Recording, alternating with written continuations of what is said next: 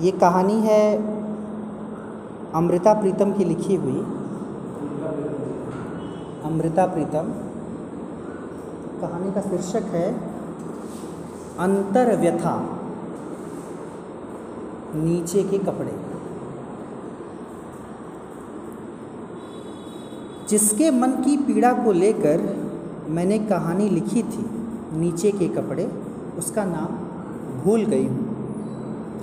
कहानी में सही नाम लिखना नहीं था और उससे एक बार ही मुलाकात हुई थी, इसलिए नाम भी याद से उतर गया है। जब वो मिलने आई थी, बीमार थी, खूबसूरत थी, पर रंग और मन उतरा हुआ था। वह एक ही विश्वास को लेकर आई थी कि मैं उसके हालात पर एक कहानी लिख मैंने पूछा, इससे क्या होगा? कहने लगी, जहाँ वह चिट्ठियाँ पड़ी हैं, जो मैं अपने हाथों से नहीं फाड़ सकती, उन्हीं चिट्ठियों में वह कहानी रख दूँगी।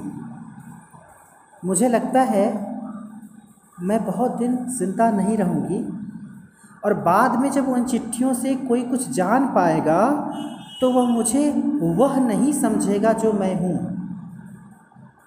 आप कहानी लिखेंगी तो वहीं रख दूँगी। हो सकता है उसकी मदद से कोई मुझे समझ ले, मेरी पीड़ा को संभाल ले। मुझे और किसी की कुछ फ़िक्र नहीं है, पर एक बेटा है। अभी वह छोटा है वह बड़ा होगा तो मैं सोचती हूँ कि बस वह मुझे गलत न समझे। उसकी ज़िंदगी के हालात सचमुच बहुत उलझे हुए थे और मेरी पकड़ में नहीं आ रहा था कि मैं उन्हें कैसे समेट पाऊँगी। लिखने का वादा तो नहीं किया, पर कहा कि कोशिश करूँगी। मैं बहुत दिन वह कहानी नहीं लिख पाई। सिर्फ़ एक एहसास सा बना रहा कि उसका बच्चा मेरे जहन में बड़ा हो रहा है। इतना बड़ा कि अब बहुत सी चीज़ें उसके हाथ लगती हैं तो वह हैरान हो, हैरान उन्हें देखे जा रहा है। कहानी प्रकाशित हुई और बहुत दिन गुजर गए। मतलब इन्होंने वो कहानी लिख दी। मैं जान नहीं पाई कि उसके हाथों तक पहुँची या नहीं। सब वक्त के सहारे छोड़ दिया। उसका कोई अता पता मेरे पास नहीं था। एक अरसा गुजर गया था। जब एक दिन फ़ोन आया। दिल्ली से नहीं था, कहीं बाहर से था। आवाज़ थी, आपका बहुत शुक्रिया। मैंने कहानी वहीं रख दी है जहाँ चाहती थी, उन चिट्ठियों में।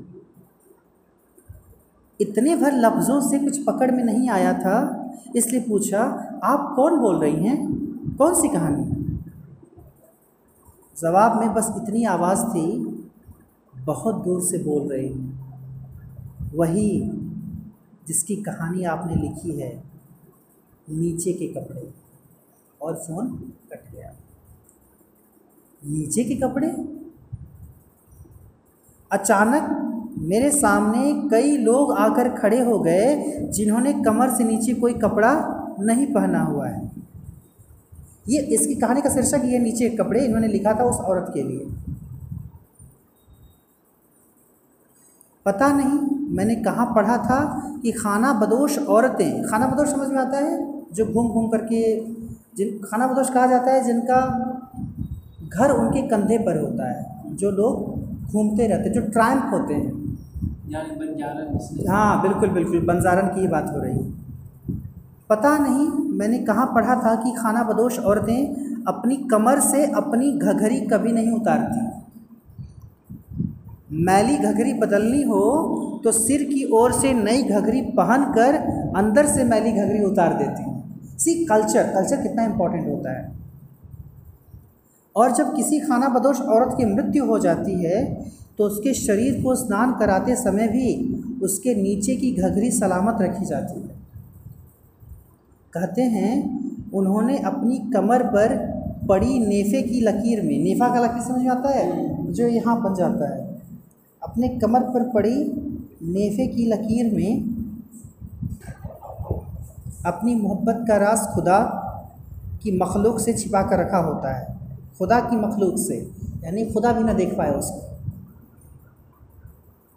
वहाँ वे अपनी पसंद के मर्द का नाम गुदवा कर रखती हैं, जिससे खुदा की आँख के सिवा कोई नहीं देख सक, देख सकता। यानी खुदा? भाई, खुदा के बारे में तो यही कहा जाता है कि वो सब कुछ देख सकता है, सब कुछ जान सकता है। और शायद यही रिवाज मर्दों के तहमदों के बारे में भी होता होगा। लेकिन ऐसे नाम गोदने वाला ज़रूर एक बार औरतों और मर्दों की कमर की लकीर देखता होगा। क्या? कितनी इंटरेस्टिंग बात है कि जो केवल खुदा की नज़रों में चीज़ें हैं, लेकिन जो नाम गोद रहा है कमर पर, वो तो नेफे की लकीर देखेगा ना? ऐसे नाम गोदने वाला ज़रूर एक बार औरतों और मर्दों की कमर की लकीर देखता होगा, उसे शायद एक पल के लिए खुदा की आँख नसीब हो जाती है। क्योंकि वह खुदा की मखलूक की गिनती में नहीं जाता। लेकिन मेरी आँख को खुदा की आँख आँख वाला शाप क्यों मिल गया? मैं अपने सामने ऐसी औरतें और मर्द क्यों देख रहा हूँ, जिन्होंने कमर से नीचे कोई कपड़ा नहीं पहन रखा, जिन्हें देखना सारी मखलूक के लिए गुनाह है? कहानी शुरू हो चुकी है। आपको पता नहीं चला होगा, कहानी शुरू होगी वो बच्चा बोल रहा है, लड़का बोल रहा है, जो पढ़ रहा है, उन उन चिट्ठियों में रखी इस कहानी को। या कहानी में रखी हुई उन चिट्ठियों को। वही कह रहा है कि लेकिन मेरी आँखों को खुदा की आँख वाला शाप क्यों मिल गया? मैं अपने सामने ऐसी औरतें और मर्द क्यों देख रहा हूँ, जिन्होंने कमर से नीचे कोई कपड़ा नहीं पहन रखा, जिन्हें देखना सारी मखलूक के लिए गुनाह है? कल से माँ अस्पताल में है। उसके प्राण उसकी सांसों के साथ डूब और उतरा रहे हैं। ऐसा पहले भी कई बार हुआ है और दो बार पहले भी उसे अस्पताल ले जाया गया था, पर इस बार शायद उसके मन को जीने का विश्वास नहीं बन रहा है। अचानक उसने उंगली में से हीरे वाली अंगूठी उतारी और मुझे देकर कहा कि मैं घर जाकर उसकी लोहे वाली आलमारी के खाने में रख दूँगा। अस्पताल में अभी दादी भी आई थी, पापा भी, मेरा बड़ा भाई भी, लेकिन माँ ने न जाने क्यों यह काम उन्हें नहीं सौंपा। हम सब लौटने लगे थे, तब माँ ने इशारे से मुझे ठहरने के लिए कहा, सब चले गए? तो उसने तकिए के नीचे से एक मुसा हुआ रुमाल निकाला, जिसके कोने से दो चाबियाँ बंधी हुई थी। रुमाल की कसी हुई गांठ खोलने की उसमें शक्ति नहीं थी, इसलिए मैंने वह गांठ खोली। तब एक चाबी की ओर इशारा करके उसने मुझे यह काम सौंपा कि मैं उसकी हीरे की अंगूठी अलमारी के अंदर खाने में रख दूँ। यह भी बताया कि अंदर वाले की चाबी मुझे मुझे उसी अलमारी के एक डिब्बे में पड़ी हुई मिल जाएगी। और फिर माँ ने धीरे से यह भी कहा कि मैं बम्बई वाले चाचा जी को एक खत डाल दूँ दिल्ली आने के लिए। और दूसरी चाबी उसने उसी तरह रुमाल में लपेट कर अपने तकिए के नीचे रख ली। जिस तरह तकदीरें बदल जाती हैं, उसी तरह चाबियाँ भी बदल गईं। घर में रोज़ के इस्तेमाल की माँ की एक ही अलमारी है, लेकिन फालतू सामान वाली कोठरी में लोहे की एक और भी अलमारी है। कहाँ? फालतू सामान वाली कोठरी में। लोहे की एक और भी अलमारी है, जिसमें फटे पुराने कपड़े पड़े रहते हैं। पापा के ट्रांसफ़र के समय वह अलमारी लगभग टूट ही गई थी, पर माँ ने उसे फेंका नहीं था, और साकड़ भाकड़ वाली उस अलमारी को फालतू कपड़ों के लिए रख लिया था। घर पहुंचकर जब मैं माँ की अलमारी खोलने लगा तो वह खुलती ही न थी। चाबी मेरी तकदीर की तरह बदली हुई थी। हाथ में थामी हुई हीरे की अंगूठी को कहीं संभाल कर रखना था, इसलिए मैंने सामान वाली कोठरी की अलमारी खोल दी। यह चाबी उस अलमारी की थी। इस अलमारी में भी अंदर का खाना था। मैंने सोचा उसकी चाबी भी ज़रूर इसी अलमारी के किसी डिब्बे में ही मिलनी थी। और मैं फटे पुराने कपड़ों की तहें खोलने लगा। पुराने उधड़े हुए सलमे के कुछ कपड़े थे, जो माँ ने शायद उनका सुच्चा सलमा बेचने के लिए रखे हुए थे, और पापा के गर्म कोट भी थे, जो शायद बर्तनों से बदलने के लिए माँ ने संभाल कर रखे हुए थे। मैंने एक बार गली में बर्तन बेचने वाली औरतों से माँ को एक पुराने कोट के बदले में बर्तन खरीदते हुए देखा था। पर मैं हैरान हुआ। ध्यान से सुनिए, मैंने एक बार गली में बर्तन बेचने वाली औरतों से माँ को एक पुराने कोट के बदले में बर्तन खरीदते हुए देखा था। पर मैं हैरान हुआ, माँ ने वे सब टूटे हुए खिलौने भी रखे थे जिनसे मैं छुटपन में खेला करता था। देखकर एक दहशत सी आई। चाबी से चलने वाली रेलगाड़ी इस तरह उल्टी हुई थी, जैसे पटरी से गिर गई हो और उस भयानक दुर्घटना से उसके सभी मुसाफिर घायल हो गए हों। प्लास्टिक की गुड़िया जो एक आँख से कानी हो गई थी रबड़ का हाथी जिसकी सूंड बीच में ही टूट गई थी। मिट्टी का घोड़ा, जिसकी अगली दोनों टांगों जैसे कट गई हों। और कुछ खिलौने की, खिलौनों की सिर्फ़ टांगें और बाहें बिखरी पड़ी थी, जैसे उनके धड़ और सिर उड़कर कहीं दूर जा पड़े हों।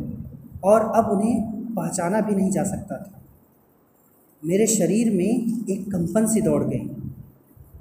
देखा कि इन घायल खिलौनों के पास ही मिट्टी की बनी शिव जी की मूर्ति थी, जो दोनों बाहों में लुंजी हो गई थी और ख्याल आया जैसे देवता भी अपाहिज होकर बैठा हुआ है।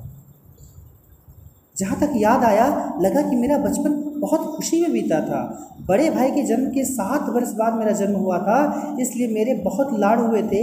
तब तक वैसे भी पापा की तरक्की हो चुकी थी, इसलिए मेरे वास्ते बहुत सारे कपड़े और बहुत सारे खिलौने खरीदे जाते थे। लेकिन पूरी यादों के लिए इन टूटे हुए खिलौनों की माँ को क्या ज़रूरत थी, समझ में नहीं आया। अभी रुक जाते हैं यहीं पर, ठीक है? कल बढ़ाते हैं आगे।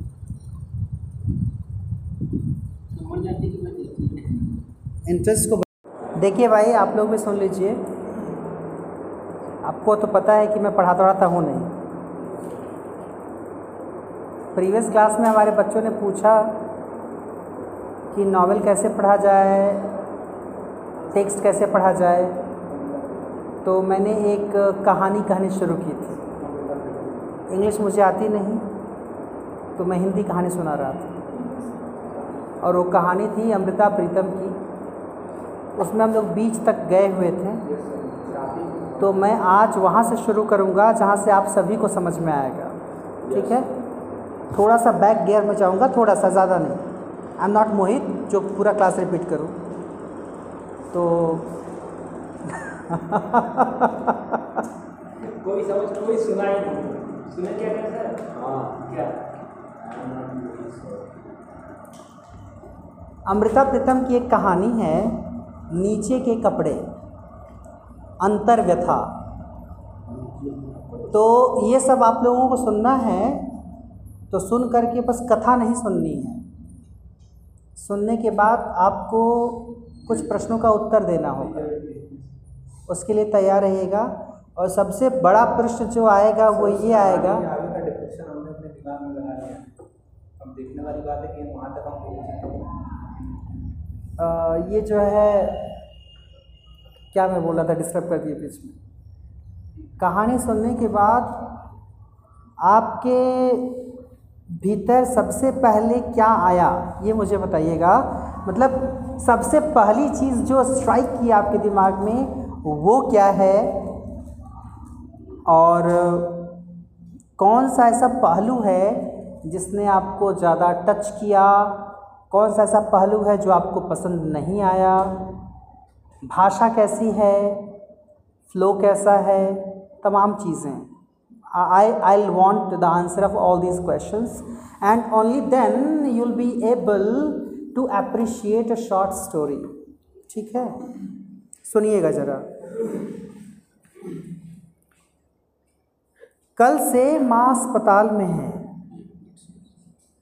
उसके प्राण उसकी सांसों के साथ डूब और उतरा रहे हैं।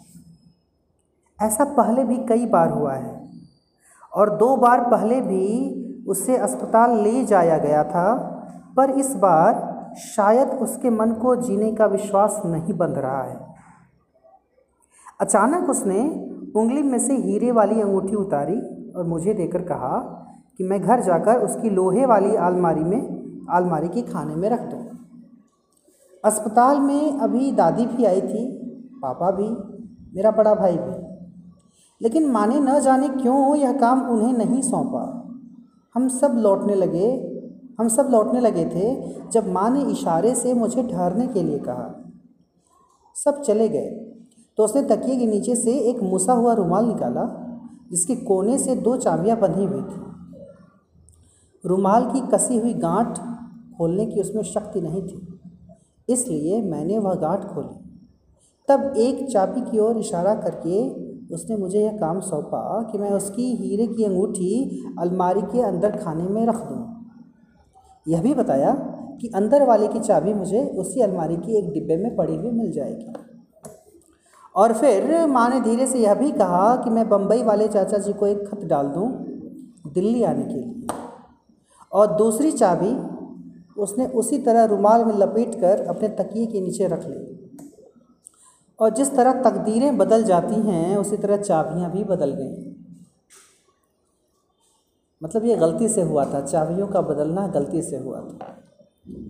घर में रोज़ के इस्तेमाल की माँ की एक ही अलमारी है, लेकिन फालतू सामान वाली कोठरी में लोहे की एक और भी अलमारी है, जिसमें फटे पुराने कपड़े पड़े रहते हैं। पापा के ट्रांसफ़र के समय वह अलमारी लगभग टूट ही गई थी, पर माँ ने उसे फेंका नहीं था और साकड़ भाकड़ वाली उस अलमारी को फालतू कपड़ों के लिए रख लिया था। घर पहुंचकर जब मैं अलमारी, मम्मा की अलमारी खोलने लगा तो वो खुलती ही न थी। चाबी मेरी तकदीर की तरह बदली हुई थी। हाथ में थामी हुई हीरे की अंगूठी को कहीं संभाल कर रखना था, इसलिए मैंने सामान वाली कोठरी की अलमारी खोल ली। यह चाबी उस अलमारी की थी। इस अलमारी में भी अंदर का खाना था। मैंने सोचा, उसकी चाबी भी ज़रूर इसी अलमारी की किसी डिब्बे में ही मिलनी थी और मैं फटे पुराने कपड़ों की तहें खोलने लगा। सोचिए, कपड़े, फटे पुराने कपड़े उसमें सहज करके रखे हुए हैं। पुराने उधड़े हुए सलमे के कुछ कपड़े थे, जो माँ ने शायद उनका सुच्चा सलमा बेचने के लिए रखा था, रखे हुए थे। और पापा के गर्म कोट भी थे, जो शायद बर्तनों से बदलने के लिए माँ ने संभाल कर रखे हुए थे। मैंने एक बार गली में बर्तन बेचने वाली औरतों से माँ को एक पुराने कोट के बदले में बर्तन खरीदते हुए देखा था, पर मैं हैरान हुआ, माँ ने वे सब टूटे हुए खिलौने भी रखे थे, जिनसे मैं छुटपन में खेला करता था। देखकर एक दहशत सी आई। चाबी से चलने वाली रेलगाड़ी इस तरह उल्टी हुई थी जैसे पटरी से गिर गई हो और उस भयानक दुर्घटना से उसके सभी मुसाफिर घायल हो गए। प्लास्टिक की गुड़िया, जो एक का, आँख से कानी हो गई थी। रबड़ का हाथी, जिसकी सूंड बीच में ही टूट गई थी। मिट्टी का घोड़ा, जिसकी अगली दोनों टांगों जैसे कट गई हों। और कुछ खिलौने की सिर्फ़ टांगें और बाहें बिखरी पड़ी थी। जैसे उनके धड़ और सिर उड़कर कहीं दूर जा पड़े हों। और अब उन्हें पहचाना भी नहीं जा सकता। मेरे शरीर में एक कंपन सी दौड़ गई। देखा कि इन घायल खिलौनों के पास ही मिट्टी की बनी शिव जी की मूर्ति थी, जो दोनों बाहों से लुंजी हो गई थी और ख्याल आया जैसे देवता भी अपाहिज होकर बैठा हुआ है। जहाँ तक याद आया, लगा कि मेरा बचपन बहुत खुशी में बीता था। बड़े भाई के जन्म के सात बरस बाद मेरा जन्म हुआ था। इसलिए मेरे बहुत लाड हुए थे। तब तक वैसे भी पापा की तरक्की हो चुकी थी। इसलिए मेरे वास्ते बहुत सारे कपड़े और बहुत सारे खिलौने खरीदे जाते थे। लेकिन पूरी यादों के लिए इन टूटे हुए खिलौनों की माँ को क्या ज़रूरत थी? समझ में नहीं आया। सिर्फ़ खिलौने ही नहीं, मेरे फटे हुए कपड़े भी तहों से लगे हुए थे। टूटे हुए बटनों वाले छोटे छोटे कुर्ते, टूटी हुई तनियों वाले झबले और फटी हुई जुराबे भी। और फिर मुझे एक रुमाल में बंधी हुई वह चाबी मिल गई जिसे मैं ढूंढ रहा था। अलमारी का अंदर वाला खाना खोला ताकि हीरे की अंगूठी उसमें रख दूँ। यही वह घड़ी थी जब मैंने देखा कि उस खाने में सिर्फ़ नीचे पहनने वाले कपड़े पड़े हुए थे। और अचानक मेरे सामने वे लोग आकर खड़े हो गए, जिनके सिर भी ढके हुए हैं, बाहें भी, ऊपर के शरीर भी, लेकिन कमर से नीचे कोई कपड़ा नहीं है।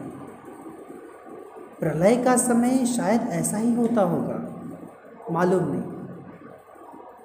मेरे सामने मेरी माँ खड़ी हुई है। पापा भी, बम्बई वाले चाचा भी, और एक मिसेज चोपड़ा भी, और एक मिस नंदा भी, जिन्हें मैं जानता नहीं। और खोए हुए से होश में, से मैंने देखा कि उनके बीच में कहीं भी कहीं भी मैं भी गुच्छा सा बनकर बैठा हुआ हूँ। न जाने यह कौन सा युग है। शायद कोई बहुत ही पुरानी सदी, जब लोग पेड़ों के पत्तों में अपने को लपेटा करते थे और फिर पेड़ों के पत्ते कागज़ जैसे कब हो गए नहीं जानता। अलमारी के खाने में सिर्फ़ कागज़ पड़े हुए हैं। बहुत से कागज़, जिन जिन पर हर एक के तन की व्यथा लिखी हुई है। तन के ताप जैसी, तन के पसीने जैसी, तन की गंध जैसी। ये सब ख़त है। बम्बई वाले चाचा जी के और सब मेरी माँ के नाम। तरह तरह की गंध मेरे सिर को चढ़ रही है। किसी ख़त से खुशी और उदासी की मिलीजुली गंध उठ रही है। लिखा है विनु, जो आदम और हवा खुदा के बहिश्त से निकाले गए थे, वह आदम मैं था और हवा तुम थी। आदम हवा समझ में आ रहा है? एडम ईव जो पैराडाइज से निकाले गए थे। वीनू, जो आदम और हवा खुदा के बहिश्त से निकाले गए थे, वह आदम मैं था और हवा तुम थी। किसी खत से विश्वास की गंध उठ रही है। वीनू, मैं समझता हूँ कि पत्नी के तौर पर तुम अपने पति को इनकार नहीं कर सकती, लेकिन तुम्हारा जिस्म मेरी नज़र में गंगा की तरह पवित्र है और मैं शिव जी की गंगा को जटा में धारण कर सकता हूँ। किसी खत से निराशा की गंध उठ रही है, मैं कैसा राम हूँ, जो अपनी सीता को रावण से नहीं छुड़ा सकता? न जाने क्यों ईश्वर ने इस जन्म में राम और रावण को सगा भाई बना दिया। किसी खत से दिल जोई की गंध उठ रही है। विनु, तुम मन में गुनाह का एहसास न किया करो। गुनाह तो उसने किया था जिसने मिसेज चोपड़ा जैसी औरत के लिए तुम्हारे जैसी पत्नी को बिसार दिया था। और अचानक एक हैरानी की गंध मेरे सिर को चढ़ी। जब एक खत पढ़ा तुम मुझसे खुश नसीब हो, विनु। तुम अपने बेटे को बेटा कह सकती हो, लेकिन मैं अपने बेटे को कभी भी अपना बेटा नहीं कह सकूँगा। और अधिक हैरानी की गंध से मेरे सिर में एक दरार पड़ गई। जब एक दूसरे ख़त में मैंने अपना नाम पढ़ा, लिखा था, मेरी जान वीनू, अब तुम उदास न हुआ करो। मैं नन्हे से अक्षय की सूरत में, लड़के का नाम अक्षय है मैं नन्हे से अक्षय की सूरत में हर वक्त तुम्हारे पास रहता हूँ। दिन में मैं तुम्हारी गोद में खेलता हूँ और रात को तुम्हारे पास सोता हूँ। सो मैं मैं, ज़िंदगी के उन्नीस बरस, मैं जिसे पापा कहता रहा था, अचानक उस आदमी के वास्ते या लफ्ज़ मेरे होठों पर झूठा पड़ गया है। बाकी ख़त मैंने पूरे होश में नहीं पढ़े।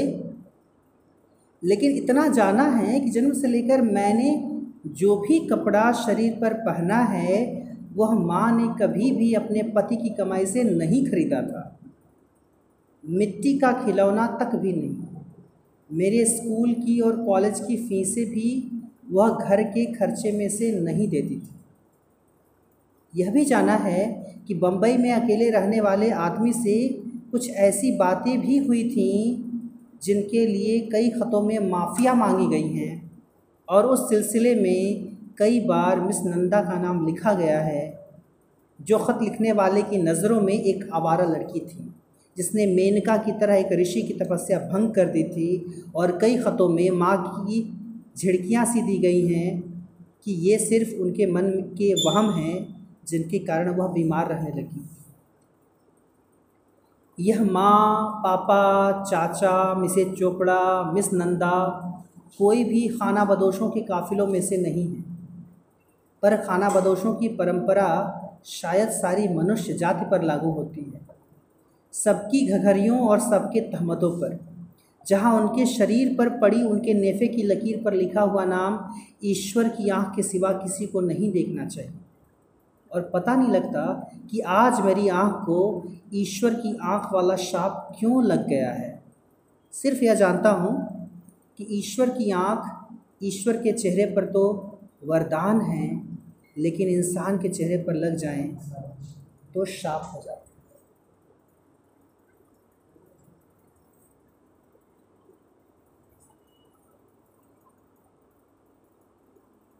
तो कहानी यहीं पर ख़त्म होती है। अब आप लोग मुझे बताएँ